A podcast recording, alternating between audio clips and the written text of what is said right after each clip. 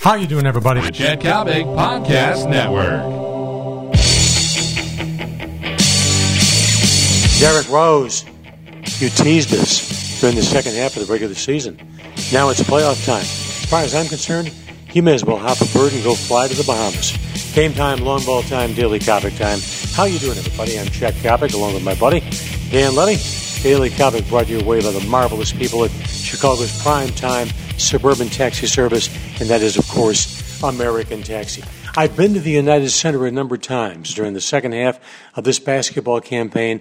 I've seen Derrick Rose dunk. I've seen Derrick Rose drive the basket. I've seen him put up countless jump shots. I can tell you unequivocally that the range of his jump shot is now greater than it was during his MVP year.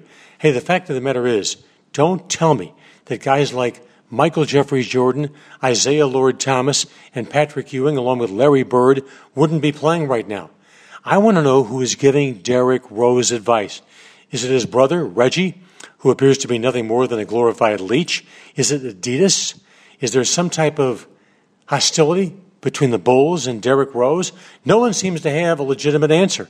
I've been amazed at how soft the media in Chicago has been when it comes to Derrick Rose. Hey, the fact is, the aforementioned athletes I talked about, I guarantee you, would be dressed and be in the sneakers and ready to go for playoff basketball.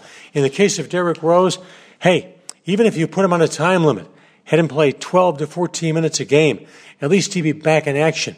At least he'd be going through a shakedown process against the Nets and perhaps a second round series in preparation for basketball 2013 2014. I have been teased too many times. Basketball fans in Chicago have been teased too many times. How I wish I could take the entire Bulls fandom, or have taken them, to the United Center to see Derrick Rose break a sweat as if he'd played 48 minutes of basketball an hour and a half in front of a ball game. You'd say to yourself, this guy has got to be ready to play. Hey, Derrick Rose, you're paid 95 million bucks by the Chicago Bulls. As Lombardi would say, you learn to play with small hurts. At this point in time, nobody but nobody tells me that Derrick Rose isn't prepared to play NBA basketball.